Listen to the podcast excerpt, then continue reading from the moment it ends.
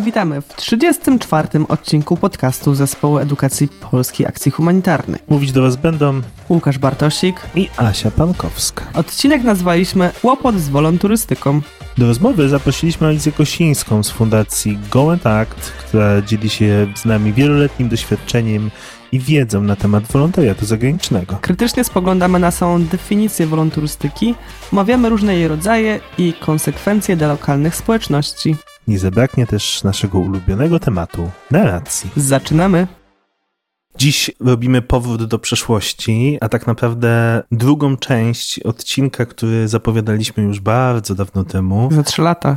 To był ósmy odcinek naszego podcastu, w którym razem z Asią się dzieliliśmy naszymi różnymi przemyśleniami, refleksjami, wrażeniami po, no w zasadzie voluntarystycznych doświadczeniach. To nawet z nazwy był odcinek y, subiektywny bardzo, dotyczący naszego zaangażowania i tego, jak na to patrzymy e, z perspektywy czasu.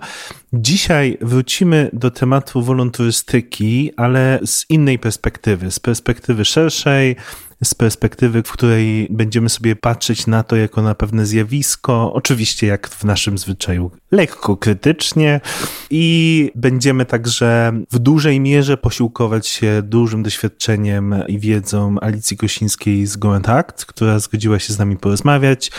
Mamy też wsparcie z różnych opracowań, które powstały na ten temat, między innymi e-booka Zanim zrozumiesz, albo artykułu na stronie Pachu, czy jadąc jadąc na wolontariat do Afryki zbawiasz świat.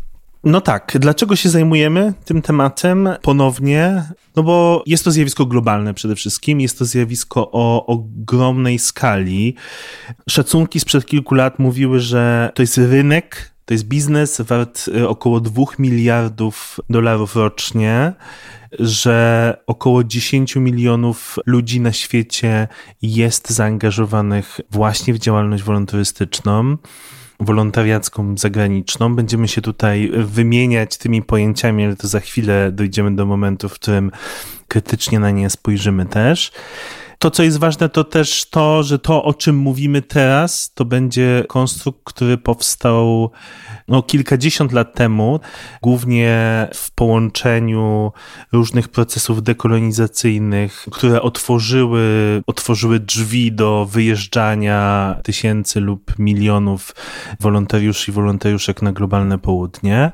Ale tak naprawdę można się doszukiwać już zalążków tej idei bardzo, bardzo dawno temu. Thomas Cook, e, czyli ten pan, który no, wymyślił tak naprawdę taką masową turystykę, który odpowiedzialny jest za, za stworzenie e, biur podróży w takiej jakby koncepcji, w jakiej w zasadzie znamy je do dzisiaj.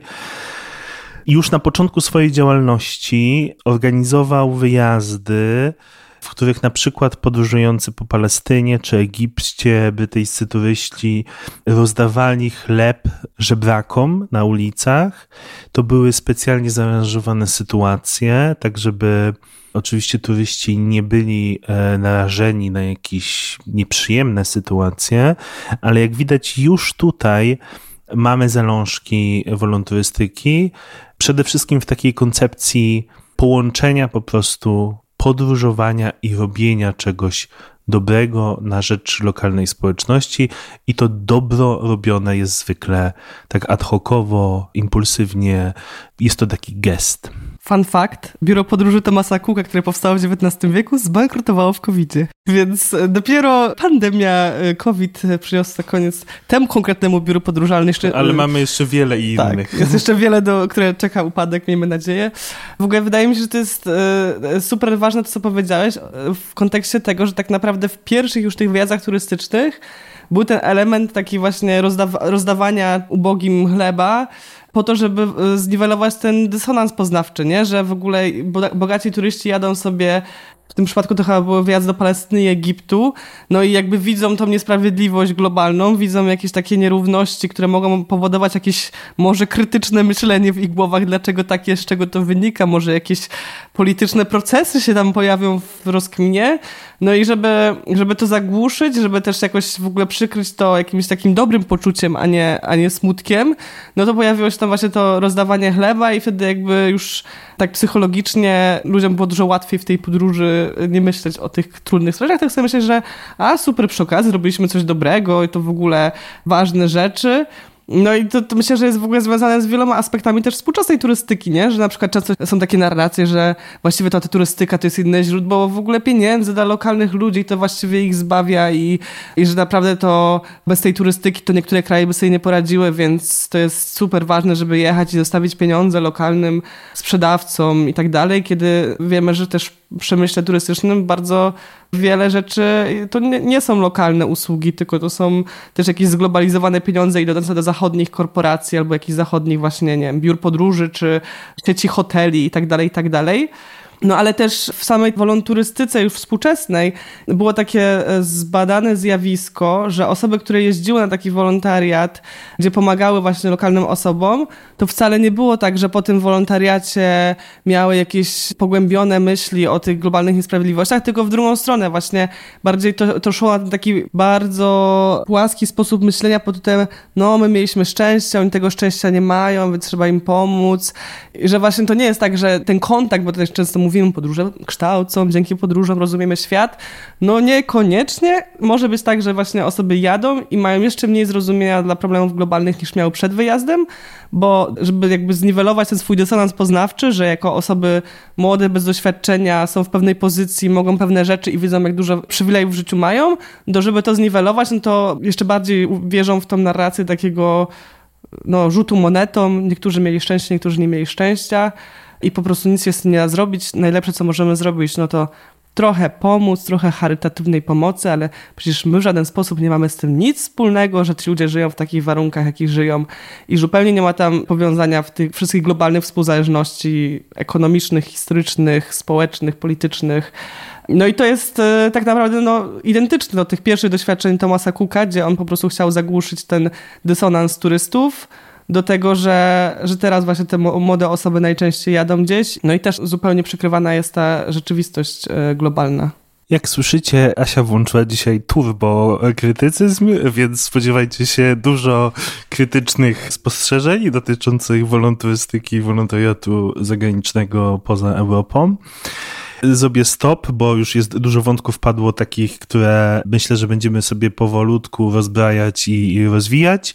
Ja tylko powiem jeszcze przy tej okazji, że skala wolontariatu zagranicznego, oprócz tego, oprócz biznesu, o którym mówiliśmy, no to będziemy żonglować tymi terminami wolontarystyka, wolontariat zagraniczny, ale też tutaj, żeby zobrazować, jakiego rzędu to jest działanie, to chciałbym e, odnieść Was też do takiego raportu ONZ-u y, właśnie dotyczącego The Scope and Scale of Global Volunteerism i tam między innymi jest podana taka informacja, że ta praca, którą e, wolontariusze na świecie wykonują, e, równoważona jest 109 milionom pracowników pracujących na pełen etat.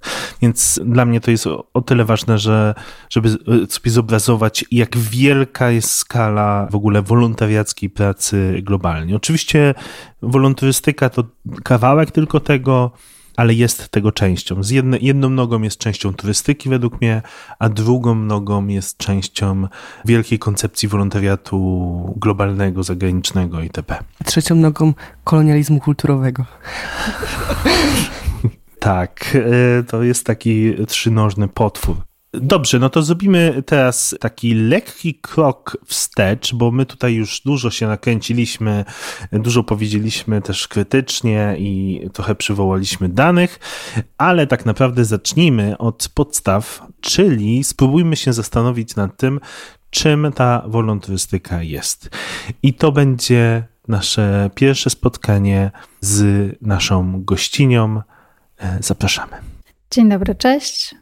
Nazywam się Alicja Kosińska, jestem z Fundacji Go and Act. W wyobrażeniach o wolontarystyce łatwo po prostu wyobrazić sobie to jako pewien biznes, jako odmiana turystyki, ale czy dla ciebie też wolontarystyka to jest przede wszystkim po prostu usługa firm, które wysyłają wolontariuszy gdzieś poza kontynent europejski? W dużej mierze tak. Wolontarystyka zasadza się na działalności dużych operatorów oferujących zorganizowane wycieczki powiązane z wolontariatem zagranicznym.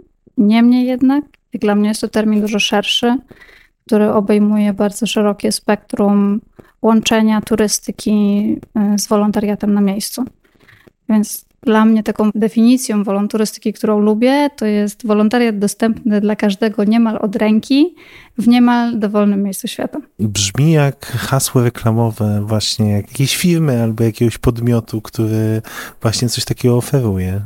Czy tak faktycznie jest przedstawiany w tych ofertach ten wolontariat? Że każdy może na niego wyjechać i w dowolne miejsce w dużej mierze tak. Wielu operatorów, szczególnie tych gigantów na rynku wolonturystyki, kusi wolontariuszy, ale de facto możemy ich nazwać wprost klientami, tak? bo wolontariusz w tym momencie staje się klientem, kusi klientów wyjazdem w wybrane przez siebie miejsce, oferując kilkadziesiąt różnych krajów do wyboru. I zazwyczaj są to kraje, które są też jednocześnie bardzo popularnymi destynacjami turystycznymi.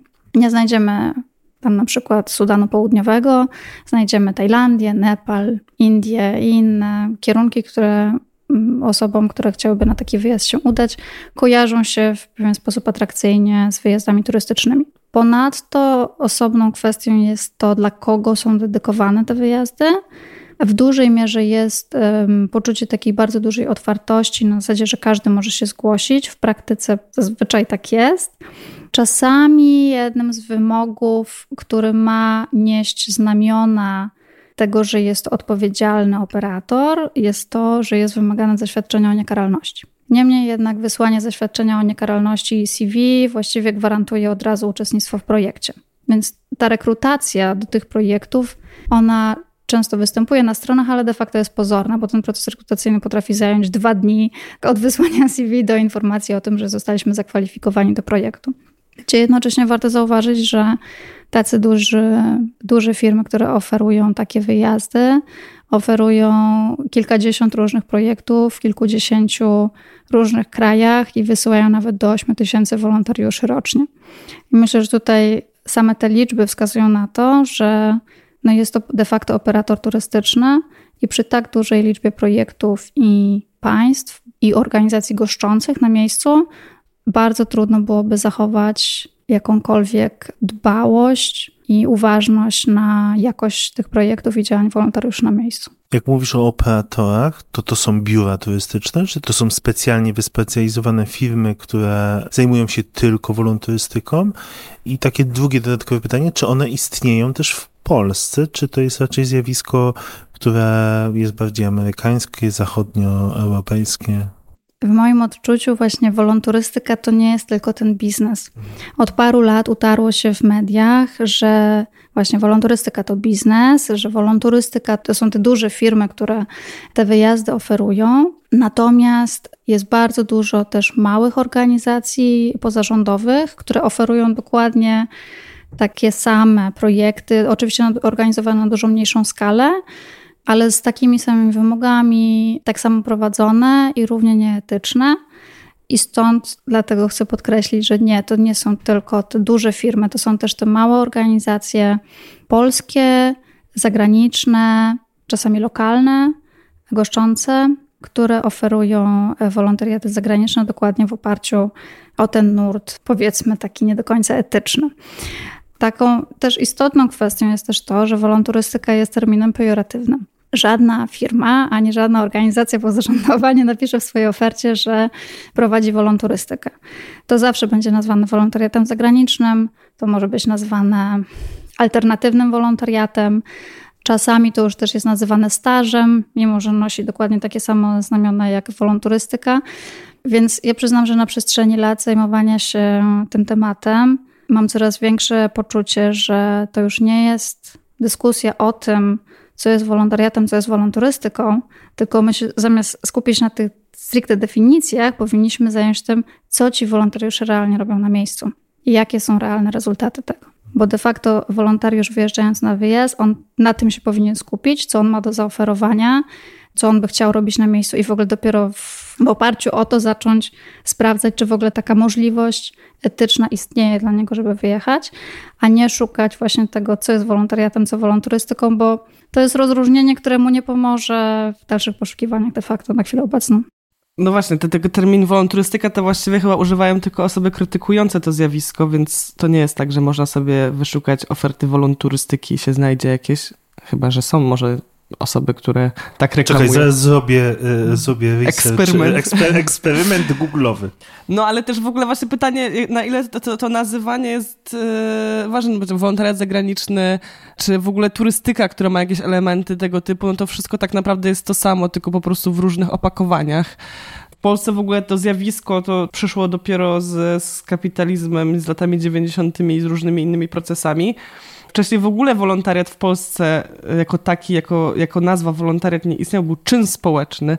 Może kojarzycie takie hasła o odbudowie Warszawy w czynie społecznym. No i tak, ten czyn społeczny niekoniecznie zawsze był dobrowolny. On czasem był taki bardziej lub mniej przymuszony. Czasem rzeczywiście był pewnie zrywem, e, może z Warszawą, ale nie, nie, nie wgłębiałam się w temat.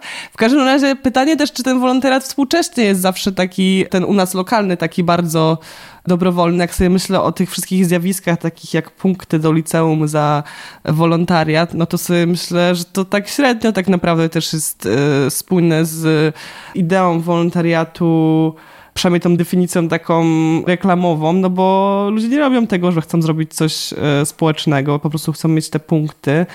I tak samo jak sobie myślę o zjawisku wolontariatu europejskiego, tak zwanego IWS-a, który teraz chyba już się nazywa inaczej, no to też nie do końca mam poczucie, że to jest spójne z tą ideą wolontariatu, tylko to są inne formy wymiany międzykulturowej, jakichś opcji takich krótkich wyjazdów integracyjnych, co jakby jak samo sobie jest spoko, żeby jeździć do różnych krajów i się wymieniać i poznawać, tylko nie wiem, czy to opakowanie wolontariatu jest tam do końca uczciwe, no bo tam nie wiem, czy ktokolwiek komukolwiek rzeczywiście jakoś szczególnie społecznie pomaga poza sobą, która jedziesz gdzieś, masz fajny wyjazd, poznajesz ludzi, poznajesz kraj, może język. I to są jakieś takie też programy pewnie bardziej integracji europejskiej młodych osób, jakichś takich szans na właśnie wymianę międzykulturową, ale nie wiem, nie słyszałam, mam dużo znajomych, którzy byli na takich wyjazdach i nie słyszałam jeszcze o nikim, kto by szczególnie wpłynął jakkolwiek na społeczność albo zrobił coś dobrego podczas tego wyjazdu, takiego szczególnego, tylko raczej po prostu miał fajny wyjazd, który był no, dla tej osoby wartościowy, nie? Więc to też pytanie, na przykład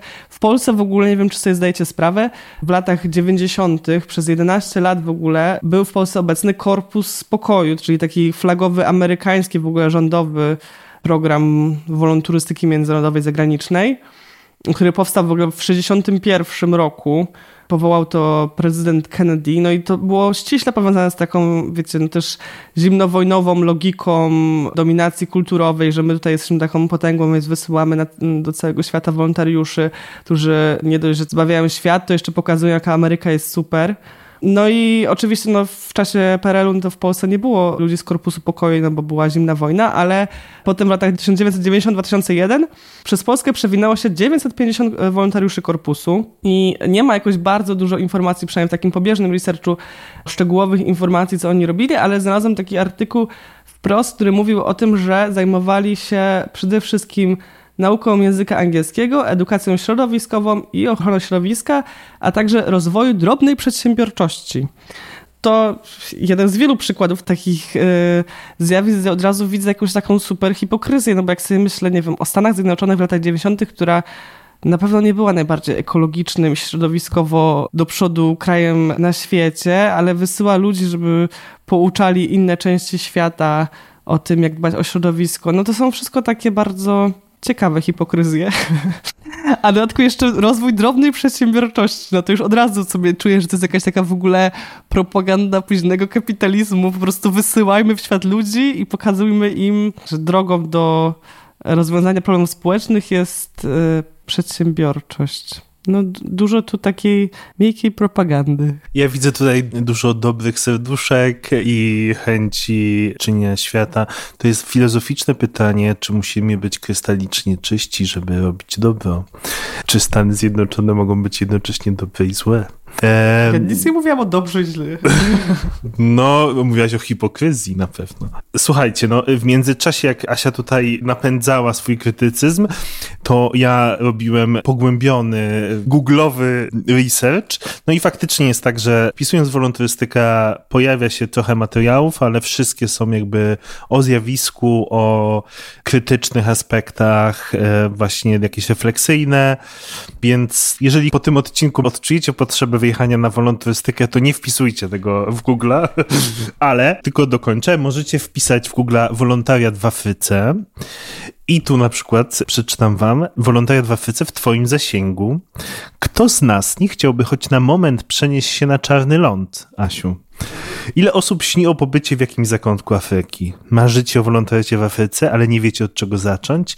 Ta informacja skierowana jest właśnie dla was. Tak zaczyna się opowieść o tym, jak, e, jak w ogóle rozwinąć tą chęć, no właśnie, mitycznego wolontariatu w Afryce, chociaż myślę, że w wolontariat w Azji, czy wolontariat w sierocińcu, czy nauka języka, gdziekolwiek e, na świecie, to są bardzo podobne opowieści, ale do opowieści jeszcze przyjdziemy. Asia... Zapomniałam powiedzieć jeszcze jedną rzecz o europejskim wolontariacie, ale to nie jest tylko o europejskim, to jest w ogóle szersze, ale na tym europejskim pokazuje, jak bardzo to jest absurdalne, no bo mamy ten europejski wolontariat, który jest taki wewnątrz Unii, no i to jest rzeczywiście jakaś taka obustronna wymiana, że każdy w każdą stronę może jechać i gdzieś tam to jest bardziej partnerskie, ale mamy też wolontariat europejski w sektorze humanitarnym, no i okej, okay, jakby teoretycznie, jak się zastanawiam, okej, okay, są takie sytuacje, że potrzeba ludzi, bo się dzieje jakaś sytuacja humanitarna.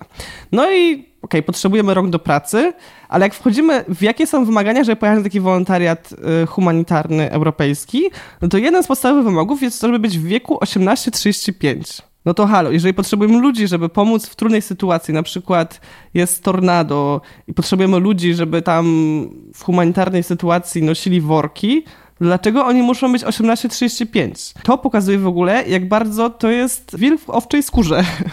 Bo tu nie chodzi o to, że potrzebujemy ludzi rzeczywiście, którzy powinni w tej sytuacji coś zrobić i tylko w ten sposób jesteśmy tę potrzebę zaspokoić, tylko chcemy w jakiś sposób kształtować tych młodych ludzi, dawać im jakieś szanse edukacyjno-międzykulturowe, też kształtować w jakiś sposób ich postrzeganie świata, które też jest związane z ich miejscem w tym świecie, z ich przywilejem tego, że oni są z Europy i mają prawo na przykład jechać na inne kontynenty, do innych krajów i mają tam jakieś niesamowite kompetencje z samego tego, że są z Europy.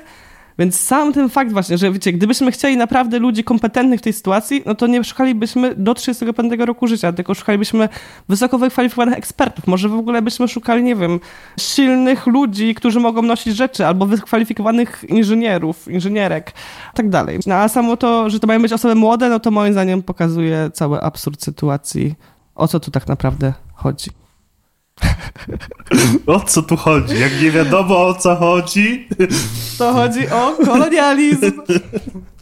Dobrze. Kolejna dawka krytycznych uwag. Pójdźmy o krok dalej, pójdźmy w szczegóły i teraz będziemy rozmawiać o rodzajach tego wolontariatu, bo no szczególnie dwa, trzy z nich są najbardziej popularne i zaczniemy właśnie od takiego podobnego wolontariatu, o którym mówiła Asia, podobnego w tym znaczeniu, że też specjalistycznego jakby w, w zamyśle powiedzmy, a w praktyce posłuchajmy. Kolejna część naszej rozmowy z Alicją. Niestety bardzo optymistycznym założeniem jest to, że to są studenci medycyny i osoby, które mają jakąkolwiek wiedzę medyczną. Bardzo często osoby, które uczestniczą w takich wyjazdach na projekty medyczne, to są osoby, które dopiero zastanawiają się nad tym, czy zdecydować się na studia medyczne, szczególnie w Polsce. Polscy wolontariusze to bardzo często to były osoby nastoletnie, które na takie wyjazdy się e, rekrutowały. W przypadku Stanów Zjednoczonych to są często studenci pierwszych lat medycyny, gdzie oni muszą zrobić praktyki i taki wyjazd im to umożliwia. Oczywiście też nie chcę generalizować na wszystkie kraje globalnego południa. Ciekawym przykładem jest Tanzania, gdzie były prowadzone badania przez badaczkę amerykańską Neil Sullivan z Uniwersytetu Northwestern. Ona przez kilka lat zajmowała się tematem obecności wolontariuszy medycznych w tanzańskich klinikach i jej wnioski były zastraszające, bo ona miała poczucie, że to, co obserwowała w ogóle w, wśród tych wolontariuszy, to brak jakiejś takiej podstawowej etyki lekarskiej, że im był młodszy wolontariusz, tym był bardziej śmiały do wykonywania bardziej zaawansowanych procedur medycznych na pacjentach. Wolontariusze, którzy już byli z ostatnich lat studiów albo byli po ukończeniu studiów, mieli dużą większą rezerwę w podejmowaniu decyzji niż ci dużo młodsi. A jednocześnie, kiedy ci młodsi przyjeżdżali, to oni jak najbardziej mieli pewnego rodzaju dowolność.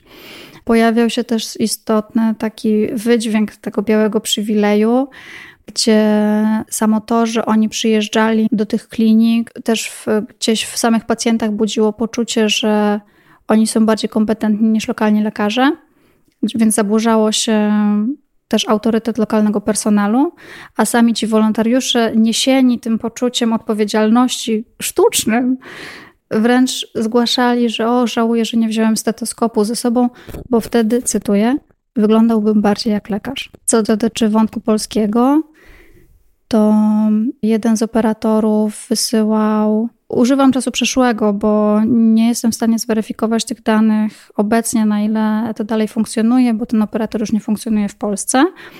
Natomiast wysyłał wielu polskich e, nastolatków do krajów takich jak Nepal czy Ghana, gdzie osoby 16-17-letnie brały udział w zabiegach aborcji, w przyjmowaniu porodów, w amputacjach kończyn. E, no i co też było takie dla mnie osobiście trudne w czytaniu ich relacji z wyjazdów, no to komentarze typu w dwa tygodnie nauczyłem się, jak być dobrym lekarzem. I to mówił 16-letni wolontariusz, który no faktycznie niesiony tą narracją pomocową, narracją, która była na miejscu i narracją po powrocie, miał poczucie, że on już faktycznie gdzieś był, dużo zrozumiał, już coś poznał, no a jego sam wyjazd trwał raptem dwa tygodnie. No właśnie, czy to jest e, taka praktyka standardowa, że te wyjazdy są raczej wyjazdami krótkoterminowymi w stylu dwa tygodnie, czy raczej coś długoterminowego? Trudno jest dokładnie oszacować, bo nie ma jasnych danych na ten temat.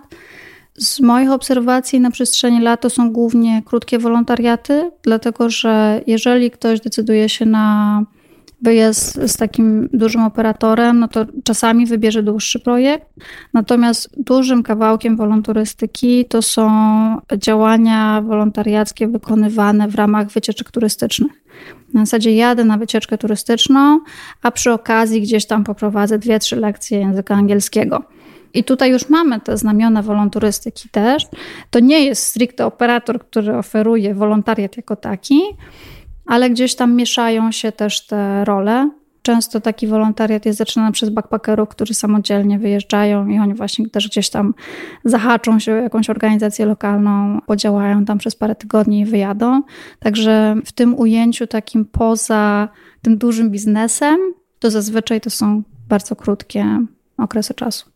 W kontekście wolontariatów medycznych y, warto tutaj przytoczyć taki cytat z jednego z przedstawicieli Ministerstwa Zdrowia Gwatemali y, z badania, które cytuje właśnie ten e-book, zanim zrozumiesz, o którym wam na początku wspominaliśmy, który tak mówił o krótkoterminowych projektach medycznych. One nie rozwiązują i nie mogą rozwiązywać problemów medycznych w Gwatemali. Mamy wielu wykształconych chirurgów i innych lekarzy, którzy są świetnie przeszkoleni w rozwiązywaniu problemów typowych dla naszego kraju. Braki w dostępie do opieki medycznej w obszarach wiejskich nie wynikają z braku lekarzy, lecz z braku środków, z których można stworzyć kliniki, szpitale, czy zapewnić ich zaopatrzenie. Wyzwaniem nie jest brak rąk do pracy, a brak środków, obecność niewykwalifikowanych wolontariuszy, tylko więc przyczynia się do odbierania pracy lokalnym specjalistom. To jest jeden z, jakby z ważnych aspektów w ogóle wolontarystyki, który będzie się przewijał też w innych rodzajach działań tego typu. Żeby też nie mówić tak tylko ogólnie, to przywołamy jeden bardzo no, medialny przykład, ale też taki skrajny, bo jest taka postać jak Rene Bach. Jest to kobieta ze Stanów Zjednoczonych, która pojechała do Ugandy najpierw na wolontariat e, misyjny, ale potem po powrocie z tego wolontariatu poczuła, że jej powołaniem życiowym jest powrót tej Ugandy i założenie tam organizacji. Ona też często się odwoła do tego, że właśnie Bóg ją powołał do tego, żeby ratować te dzieci i tego typu narracje. No i ona jako dwudziestolatka założyła organizację w Ugandzie, która Najpierw zajmowała się dożywianiem y, rodzin i dzieci, ale później zaczęła też y, usługi medyczne dostarczać. Może nie miała tego żadnego wykwalifikowania. Bardzo dużo tam było różnych nadużyć. To się skończyło też w sądzie ugandyjskim. Taka organizacja No White Saviors, którą zachęcamy, żeby śledzić na mediach społecznościowych, która jest organizacją z Ugandy, w ogóle nagłośniła tą sprawę międzynarodowo i to też się skończyło bardzo głośnymi kwestiami w mediach, nawet teraz e, dokumentem e, HBO. Savior Complex. Polecamy, chociaż jeszcze nie oglądaliśmy. Polecamy w ciemno. Fajny tytuł po prostu. Tak. No jak... De facto jest e, właśnie oparty też o tą historię między innymi. Tak, no właśnie opowiada o tym, jak e, ona doprowadziła, no to jakby w sądzie nie było udowadniona ta liczba, ale miała doprowadzić do śmierci 105 dzieci. No bo nie miała żadnego wykwalifikowania, a robiła takie rzeczy jak transfuzja krwi, zakładała cewniki dożylne, dożylne e, robiła bardzo różne zabiegi medyczne. Też osoby, które z nią pracowały, wolontariuszki z, tego, z tej organizacji, mówiły, że ona często nosiła na przykład stetoskop na szyi i była świadoma, że społeczność przez to odbierała ją jako białą lekarkę, że ona świadomie jakby kreowała ten wizerunek białej lekar lekarki. I pewnie w niektórych osobach pojawiłby się taki głos, że no dobra, ale skoro tam nie było pomocy, no to może lepiej, że ona pomagała, niż nikt by nie miał pomagać. No to znaczy, cały trik polega na tym, że tam były bardziej wykwalifikowane miejsca, w których te dzieci mogły uzyskać pomoc, tylko często rodzice szli do niej, dlatego właśnie, że mieli poczucie, że ta biała lekarka pewnie wie lepiej, lepiej im pomoże. E, sam ten kolor skóry powodował, że, no, że po prostu ufali jej i szli do jej kliniki, a ona ich okłamywała, jakby dając właśnie wrażenie chociażby tym, jak się ubierała z tym stetoskopem, że jest e, osobą, która wie, co robi, a nie wiedziała. No i doprowadziła do śmierci wielu dzieci. Dwie z matek tych e, dzieci właśnie pozwały ją do sądu. Wprawdzie ta sprawa w sądzie ugandyjskim zakończyła się ugodą i ona zapłaciła tym matkom, no to raczej nie miała silnych argumentów, powiedzmy.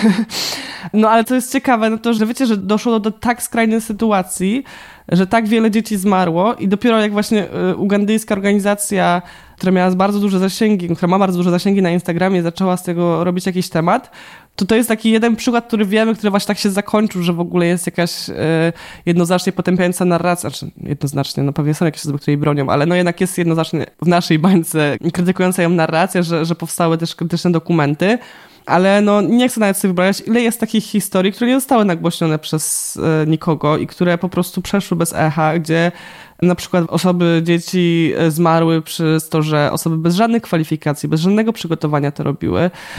No i jeszcze tutaj to jest ten, ten aspekt tego, wiecie, że z jednej strony często przy wolonturystyce podaje się ten argument, że szkodliwe jest to jechanie na dwa tygodnie, na dwa miesiące, że ten czas jest też kluczowy, no ale to też nie jest jakaś złota różdżka, no bo ona tam była bardzo długo i zdążyła bardzo dużo złego zrobić, nie? Więc to też jest takie paradoks, że to, to nie ma takiej, że jak powiemy, ok, jak długi to, to spoko, jak krótki to jest spoko, nie? Że przede wszystkim kluczowe jest to, co ta osoba robi i czy w ogóle ma kompetencje do tego, że to robić i właśnie, czy są na miejscu osoby, które mogłyby to robić lepiej i dlaczego ona miałaby mieć do tego lepsze predyspozycje. No właśnie, mimo że rozmawiamy o wolontariacie medycznym, to już padła kwestia między innymi dzieci, e, więc myślę, że to dobra furtka do tego, żeby przejść do kolejnego rodzaju wolontariatu, tego chyba, który stał się w pewnym momencie momencie najbardziej medialny, też w kontekście krytycznym, czyli wolontariatu w sierocińcach.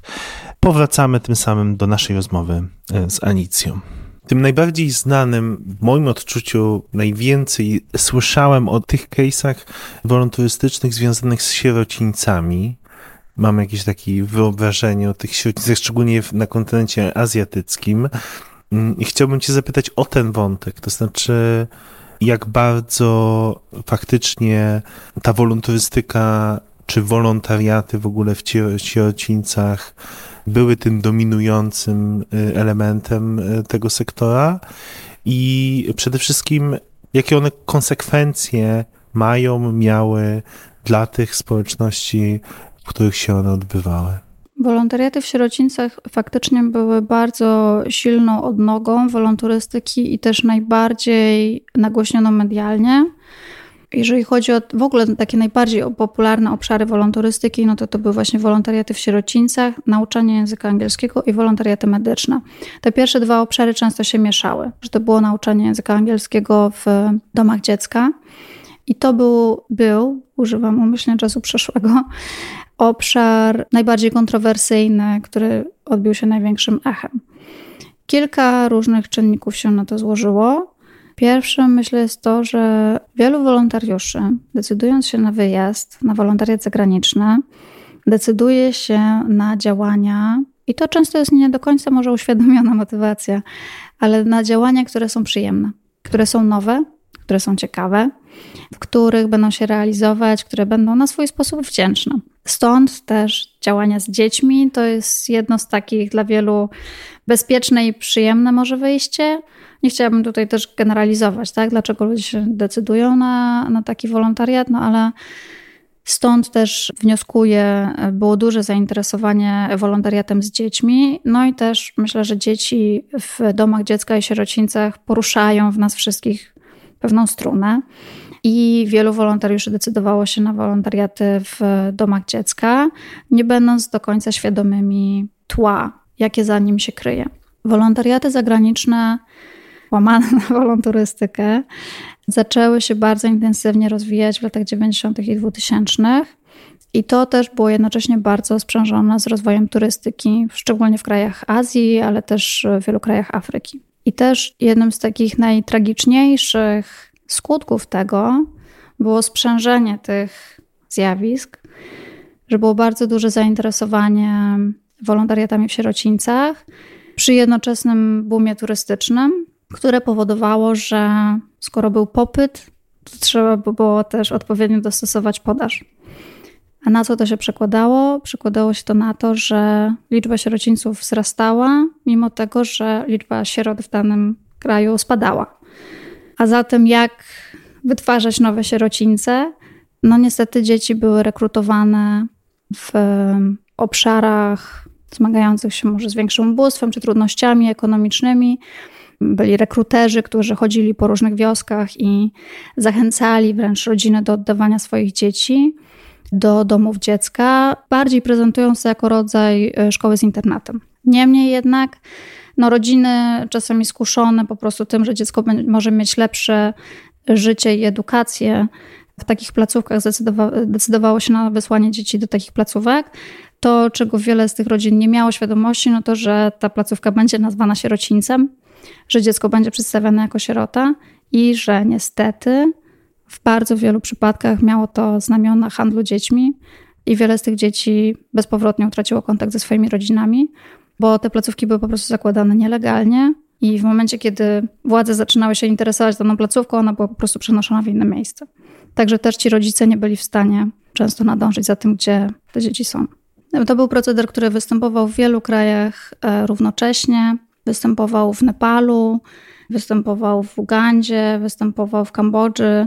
Takie bardzo znane statystyki dotyczą właśnie Kambodży i Nepalu że właśnie w Kambodży na przestrzeni pięciu lat, między rokiem 2005 a 2010, liczba sierocińców wzrosła o 75%, a większość z nich była nieprzypadkiem ulokowana w najbardziej popularnym obszarze dla, wśród turystów, czyli w okolicy Siem Reap, gdzie znajduje się kompleks świątynny, gdzie między innymi jest świątynia Angkor Wat. Z kolei się, jeżeli chodzi o Nepal, no to szacuje się, że w Nepalu jest około 500 różnych sierocińców, z czego większość znajduje się w samym Katmandu. Czyli mamy około no, kilkaset różnych sierocińców w jednym mieście raptem, które jest jednocześnie tyglem turystycznym. I znów to są nieprzypadkowe działania. Dopowiadając jeszcze do wypowiedzi Alicji, no między innymi sierocińce e, stały się obiektem zainteresowania mediów z uwagi na raport UNICEF-u chyba z 2011 roku. Oczywiście jest on z przeszłości, ale, ale tak, żeby zobrazować wam te liczby, że w przeciągu pięciu lat e, jakby liczba tych sierocińców skoczyła ze 153 do 269, mimo spadku ilości samych sierot i e, z 12 tysięcy dzieci mieszkających w owych ośrodkach jedynie 28% było faktycznie sierotami, natomiast w przypadku Indonezji to było tylko 10%. No ale to jest oczywiście wyzwanie szczególnie skojarzone, wydaje mi się, tak publicznie, medialnie z kontynentem e, azjatyckim, chociaż też oczywiście na kontynencie afrykańskim e, występuje. No, Ameryka Południowa też. Tak? Dużo tam wolontariatu takiego jest. A to możliwe. Może jakoś do mnie docierały, jak nie, jakby bardzo ja znam osobiście osoby, które były w Ameryce Południowej. A, to dobrze, to wygrałaś tutaj. Dlatego o tym mówię, żeby też y, pokazać, że na innych kontynentach też ta sprawa była adresowana i była adresowana nawet przez władze krajów.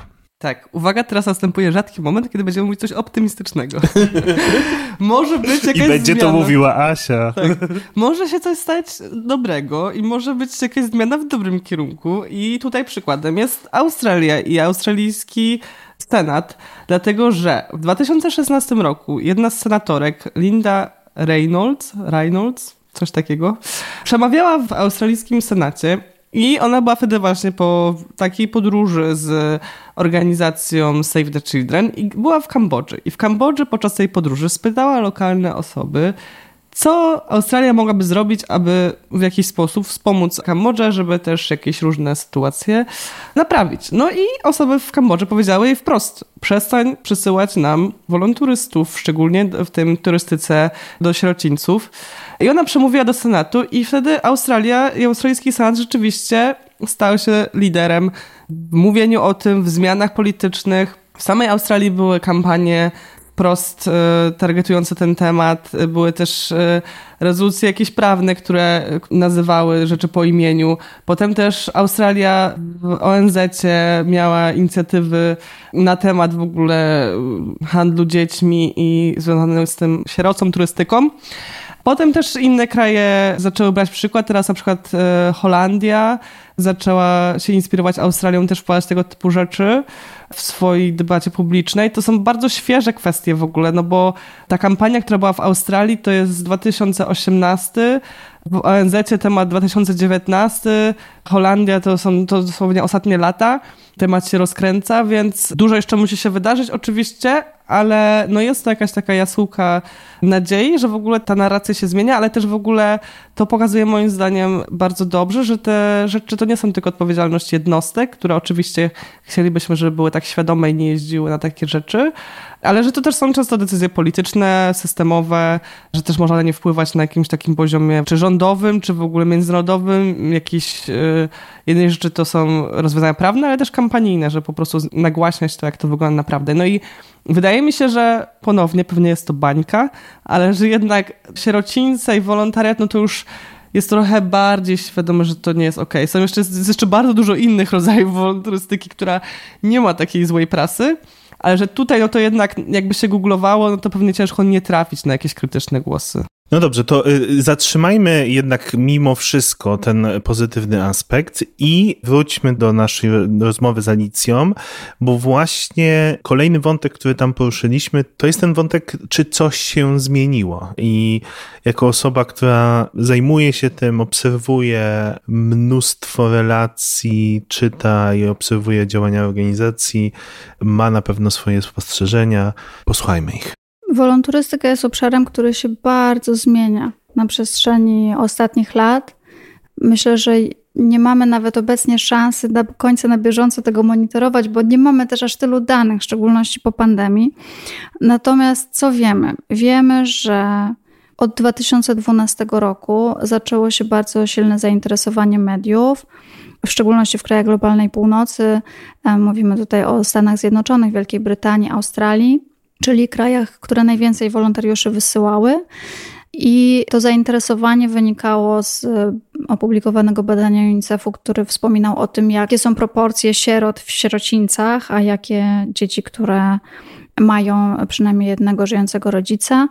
No a są to proporcje 80% dzieci mających przynajmniej jednego rodzica do 20%, które takich rodziców nie mają. I ta nagonka medialna bardzo silnie i mocno nakierowana w stronę operatorów, tych największych, którzy wysyłali po kilka tysięcy wolontariuszy rocznie w różne miejsca, sprawiła, że w końcu po kilku latach, bo w 2017 roku, oni zaczęli się uginać i rezygnować z wolontariatów w sierocińcach. To jest moja subiektywna opinia, ale mam pewnego rodzaju wątpliwość, mimo twardych danych mówiących o tym, że wolontariaty w sierocińcach są szkodliwe dla dzieci, że są związane z handlem dziećmi, wyzyskiem, że dzieci tracą kontakt z rodzinami. Operatorzy nie byli w stanie przez kilka lat zrezygnować z jednego z najbardziej intratnych źródeł dochodu. Jednak opinia publiczna w krajach takich jak Wielka Brytania, Stany, Australia zaczyna mieć coraz większe poczucie, że coś z tymi wolontariatami jest nie tak i przypuszczam, że sprzedaż takich wyjazdów mogła zacząć spadać. Stąd tutaj bym bardziej wiązała to, że te firmy zaczęły rezygnować z organizacji wolontariatów w sierocińcach. Bo to zainteresowanie mediów zaczęło się w 2012 roku, a ruchy rezygnacyjne zaczęły się w 2017. Więc musiało minąć kilka lat, żeby te firmy uderzyły się w pierś, żeby przejść na bardziej etyczną stronę.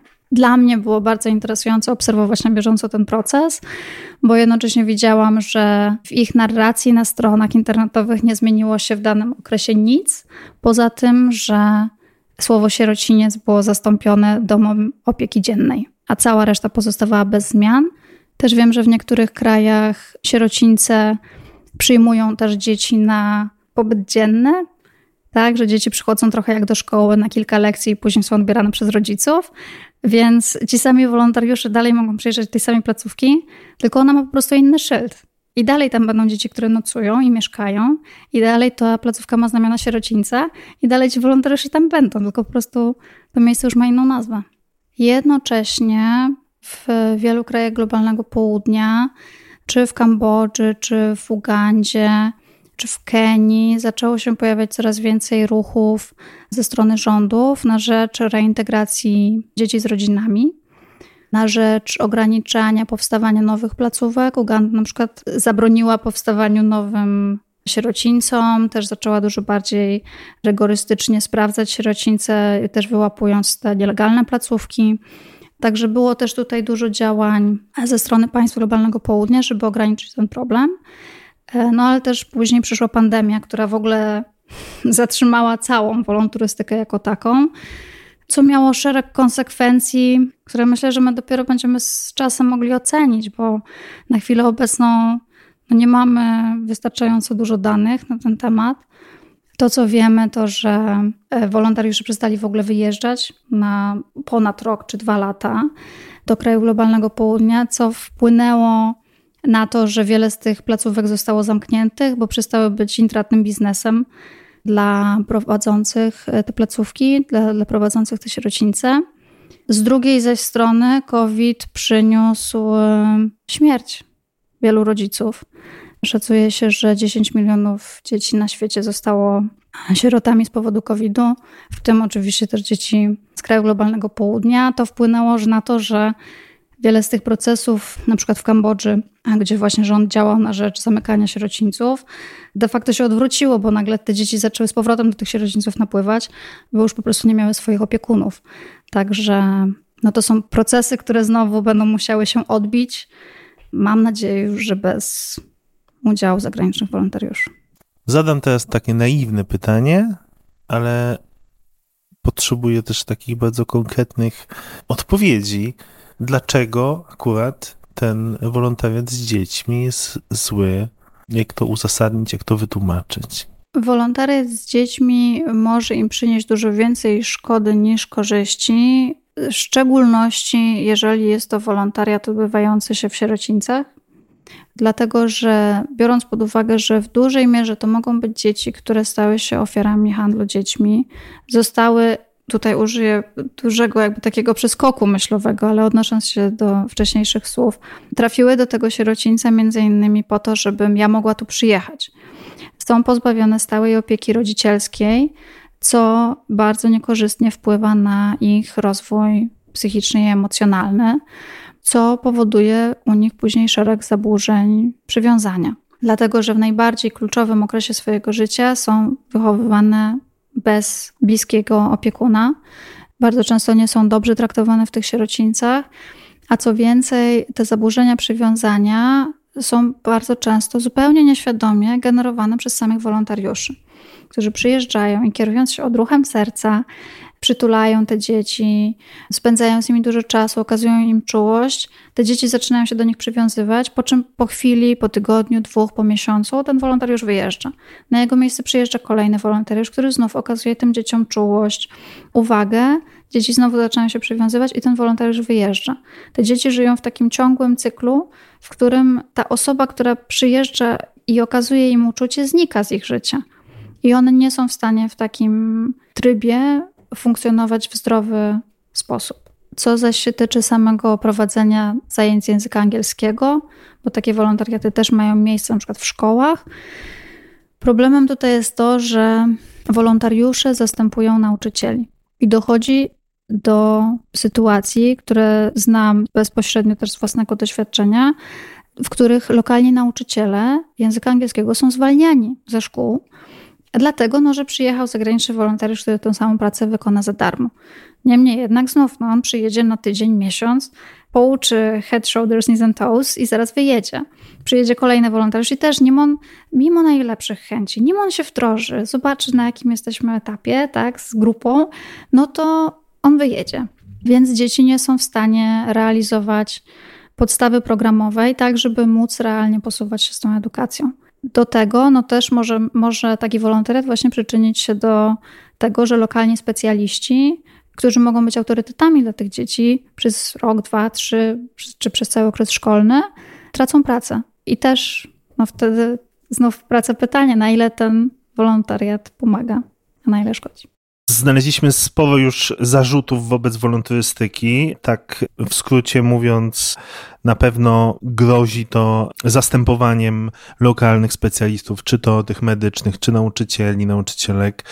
Na pewno wyzwaniem jest brak ciągłości, na przykład w nauczaniu, ale też w kontekście sierocińców jest to ta kwestia przywiązania do osób i, i ciągłej zmiany. Na pewno mamy tutaj do czynienia jeszcze jakby duży znak zapytania wokół kwalifikacji, wokół robienia wrażenia bycia specjalistą specjalistą w danych tematach. No ale jest jeszcze wątek, który chyba nie wybrzmiał do tej pory, a myślę, że szczególnie w tym kontekście wolontariatu zagranicznego, który odbywa się w innych kontekstach kulturowych, no jest on też niezwykle ważny. Więc posłuchajmy teraz o tym, jaka jest dynamika de facto między wolontariuszami a tym kontekstem kulturowym, w którym oni się pojawiają i czy ich sama obecność może wpływać na ten kontekst kulturowy i gdzie tutaj są pewne spięcia. Na przestrzeni lat obserwowałam wiele projektów, czy czytałam bardzo wiele relacji wolontariuszy, bądź też ich spotykałam, z których wypowiedzi miałam głębokie poczucie, że oni ani przed, ani w trakcie, ani po powrocie z wyjazdu nie poznali odpowiednio dogłębnie kontekstu kulturowego, w jaki jadą. Wiele z ich działań było prowadzonych w sposób, bym powiedziała, że ocenny, ale bezrefleksyjny, co było wynikiem nie tyle kwestii indywidualnych samych wolontariuszy, co projektów, do których zostali przypisani i braku odpowiednich szkoleń, bo bardzo często wolontariusze udający się na takie projekty nie mają szkoleń, które ich przygotowują do pracy z daną społecznością. I też zdumiewa mnie niejednokrotnie, do jakie osoby do jakich projektów są przypisywane. Mówię tutaj na przykład o osobach nastoletnich, które zajmują się w ramach wolontariatu zagranicznego udzielaniem mikrokredytów. Odwracając tą sytuację, no to warto postawić się w sytuacji osoby, która przychodzi o taki kredyt się starać, jest zapewne w trudnej sytuacji ekonomicznej, no a po drugiej stronie biurka spotyka białego szesnastolatka, który być może nawet nie ma własnego konta bankowego i jedyne pieniądze, na jakie w życiu operował, to kieszonkowe. Czy taka osoba jest odpowiednią osobą do podejmowania decyzji o tym, czy taki kredyt zostanie przyznany? Nie. Drugim aspektem jest też to, gdy tak młode osoby są, trafiają do lokalnych społeczności, które mogą funkcjonować w oparciu o bardzo tradycyjne wartości, gdzie też jest silna rola starszyzny i zajmują się edukacją, na przykład związaną z seksualnością, HIV, AIDS. To też oni są w kontekście, w którym sama ich osoba może sprawić, że ten materiał nie dotrze do lokalnej społeczności w taki sposób, e, w jaki by chcieli.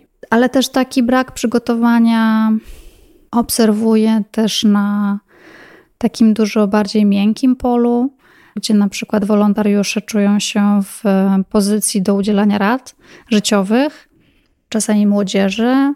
No i tutaj często się pojawia takie sky is the limit, możesz robić co chcesz. No i kiedy przyjeżdża wolontariusz z kraju, który jest oparty w dużej mierze też właśnie na indywidualnym poszukiwaniu szczęścia i spełnienia w życiu, uprzywilejowanej pozycji, że w ogóle można te wybory podejmować, kierując się jedynie własnym szczęściem, marzeniami, pragnieniami. I mówienie tego nastoletnim mieszkankom krajów, w których no, dana dziewczyna może nie mieć w ogóle takiego wachlarza możliwości, opcji, wyborów, podburzanie jej przeciwko własnej rodzinie, na zasadzie niech ci mama nie mówi, kim masz być, jeżeli marzysz, żeby być tam, nie wiem, fryzjerką, no to rób co chcesz, nie słuchaj rodziców. No to takie działania też na pewno nie przynoszą korzyści. Dużo mówiliśmy o nieprawidłowościach różnego rodzaju, ale no to nie jest tak, że wolontariat zagraniczny jest y, totalnie nowym wytworem. Pewnie istnieją jakieś y, systemy informacji zwrotnych y, do tych organizacji. Być może te nadużycia są zgłaszane, albo wszystkie te projekty ewaluowane pod kątem tego, jaki jest efekt dla społeczności, tak? No bo rozumiem, klient czy klientka jest zadowolony, no ale to jest tylko jeden z, z aspektów tego procesu. No i pytanie tylko, czy on powinien być tylko zadowolony, czy może powinien być na przykład zaproszony do jakiejś refleksji krytycznej. Czy tego typu rzeczy się dzieją i ten system się w jakiś sposób przez to naprawia, czy nie jest to w ogóle uwzględnione w tych procesach zazwyczaj? Z moich obserwacji ten proces w ogóle nie jest uwzględniany i nie był uwzględniany. Często same szkolenia dla wolontariuszy, jeżeli w ogóle są, to dotyczą tego, kiedy wyjeżdżają, gdzie można pojechać na plażę, gdzie jest obszar malaryczny i trzeba bardziej uważać na komary. To są bardziej takie informacje praktyczne dla turystów niż jakiekolwiek niuanse kulturowe dotyczące zachowań względem lokalnej społeczności, jakiegoś takiego godnościowego podejścia. A tu już nawet nie wspomnę o kwestii jakby osadzenia wolontariusza w roli, w której jest. Na zasadzie jesteś tylko wolontariuszem, a nie tutaj główną osobą, prawda, do prowadzenia działalności danej instytucji czy organizacji. Zatem na samych szkoleniach, czy takich spotkaniach przedwyjazdowych, czy już zaraz na miejscu, tego wątku nie ma. Jedynie wolontariusze są zapewniani o tym, że wszystko jest świetnie zorganizowane i organizacja jest sprawdzona i że mogą się czuć bezpiecznie. I oni też wtedy, kiedy udają się do tych różnych organizacji goszczących, nawet jeżeli obserwują pewnego rodzaju niepokojące sytuacje czy sygnały, to często jest to zagłuszane myślą, a widać tak tu jest. I tak ten problem jest zamiatany pod dywan. No oczywiście jest 1500 innych e, bodźców, które na niego działają, wpływających na jego zadowolenie i stąd też ten feedback później nawet nie jest oczekiwany, nie jest zgłaszany. Wolontariusze nie są o niego proszeni. Natomiast bywały już sytuacje, w szczególności w przypadku tych dużych organizacji, tych dużych e, operatorów wolontarystyki, to były śledztwa dziennikarskie, które to ujawniły, że byli wolontariusze, którzy zgłaszali duże nieprawidłowości, a mimo to operator dalej wysyłał kolejnych wolontariuszy w to samo miejsce. Także nawet jeżeli ten feedback się pojawiał, to niekoniecznie to wpływało na dalsze refleksje. A co do ewaluacji projektów, Uśmiechnęłam się, jak zadawałeś to pytanie. E, miałam okazję czytać raporty z ewaluacji rocznej różnego rodzaju właśnie operatorów. No i często te raporty, ewaluacje się kończą na tym, że zostało przeprowadzonych tyle i tyle lekcji angielskiego w tylu i tylu krajach. Kropka. I to jakby, to nam nie mówi nic. To nam nie mówi nic o tym, czy te dzieci się nauczyły czegokolwiek, czy te dzieci zaczęły od poziomu A1, a teraz są na poziomie B1. My wiemy tylko, że zostały przeprowadzone lekcje i nawet jeżeli ta liczba wydaje się robić wrażenie, no to nic nam to nie mówi o tym, czy te dzieci się czegokolwiek nauczyły. Wiara w to, że jakieś zgłaszanie nadużyć i raporty i jakieś takie wewnętrzne mechanizmy zmienią coś w tym systemie, to też jest trochę takie kosmetyczne zmiany, nie? No bo to prawda jest taka, że tak naprawdę całe to zjawisko jest yy, bardzo problematyczne i no, zmiana powinna się zacząć na jakimś takim bardzo fundamentalnym poziomie w ogóle tych relacji globalnych i tego, kto gdzie jeździ, w jakim celu i jakie ma paszporty, prawa, pozycje tak dalej. Dlatego to jest trudne, kiedy mówi się o wolontarystyce, czy o wolontariacie zagranicznym i stara się oczywiście nie wylewać dziecka z kąpielą, tylko dawać jakieś takie szarości, że to okej, okay, może nie wszystkie, trzeba zwrócić uwagę na to i na tamto, no bo to jest żywy organizm, który zmienia się razem z tą świadomością i przybiera inne formy, ale tak naprawdę pod tym wszystkim kryje się wciąż to samo i o tym trochę jest nasze ostatnie wejście gościni, czyli o tych narracjach i czy one się zmieniają wokół wolontrystyki i czy one coś tak naprawdę zmieniają w samej esencji tego zjawiska. Posłuchajmy po raz ostatni wypowiedzi gościnnej. Dla mnie bardzo interesującym aspektem na przestrzeni tych parunastu lat jest to, jak ta narracja się zmienia. Paręnaście lat temu, czy 10-11 lat temu, czytaliśmy na stronach z ofertami wolontariatów zagranicznych, czy też wolonturystyki słowa takie jak każda para rąk się przyda, nie musisz mieć żadnego doświadczenia. Rząd Etiopii nie radzi sobie z lokalnymi problemami, więc Twoja pomoc y, będzie mu potrzebna. Z czasem, właśnie przez nacisk mediów, opinii publicznej, ta narracja zaczęła się stopniowo zmieniać. Teraz na stronach tych samych organizacji, czy też nowo powstających, dużo więcej znajdziemy informacji o tym, że to są zrównoważone projekty oparte na potrzebach lokalnych społeczności.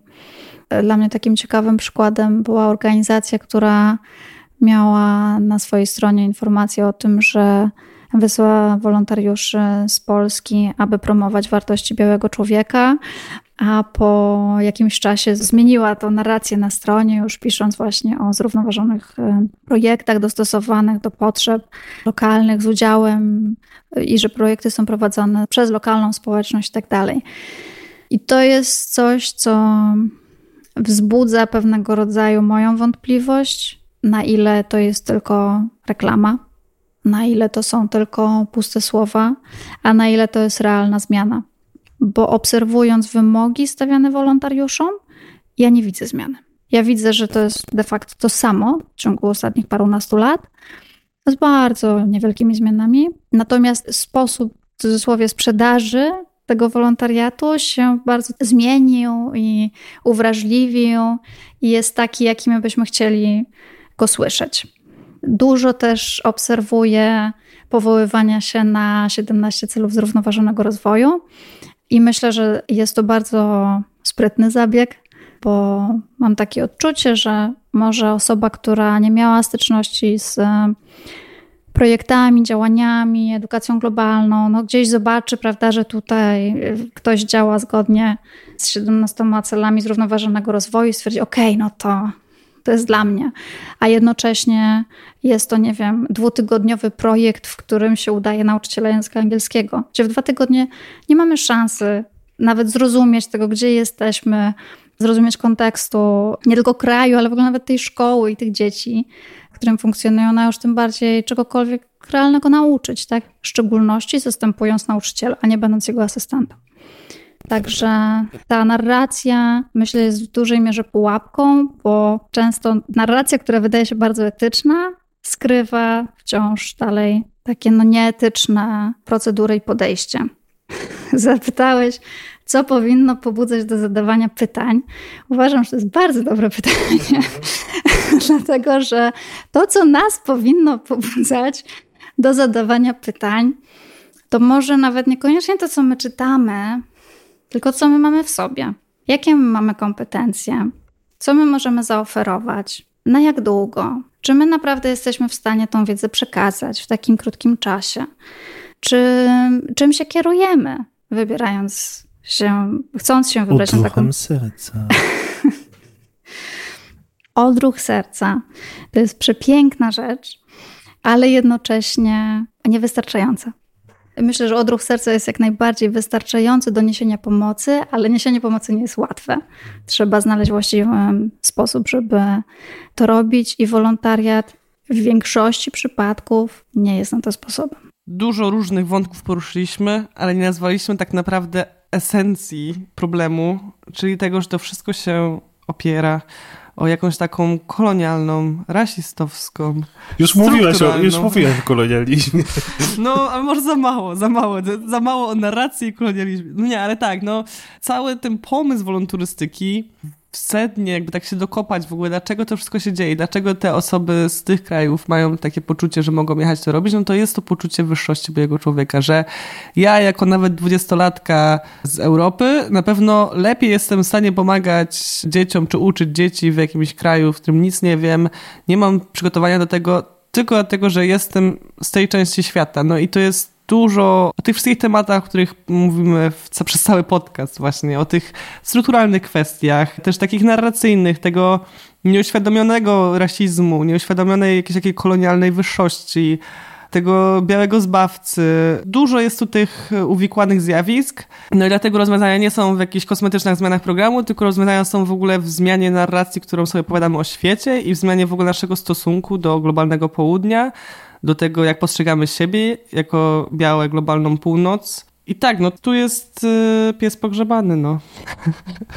Zatem e, dochodzimy do tego, że musimy zmienić e, swoje myślenie, swoje narracje, swoje wyobrażenia o różnych miejscach i naszej roli w świecie. Wracając jeszcze do tego, co Alicja powiedziała, to dla mnie to jest też bardzo ważny wątek. Nie chodzi tutaj o zamianę słów.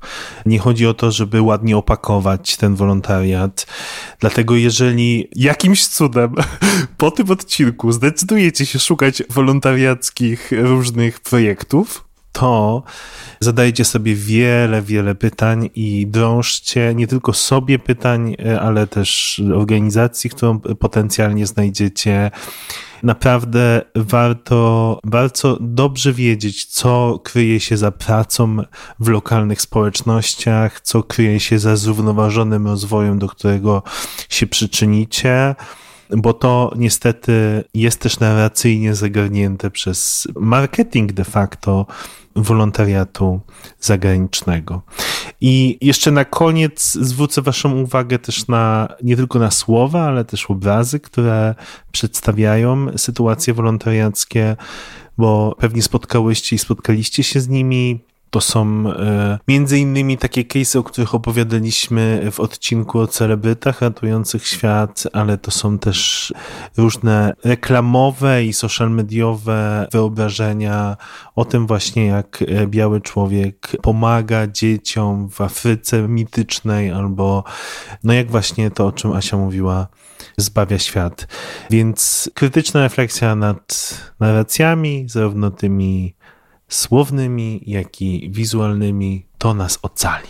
Tymczasem będziemy kończyć chyba, bo w ten zimowy czas temat wolontarystyki się na ten moment wyczerpał dla nas.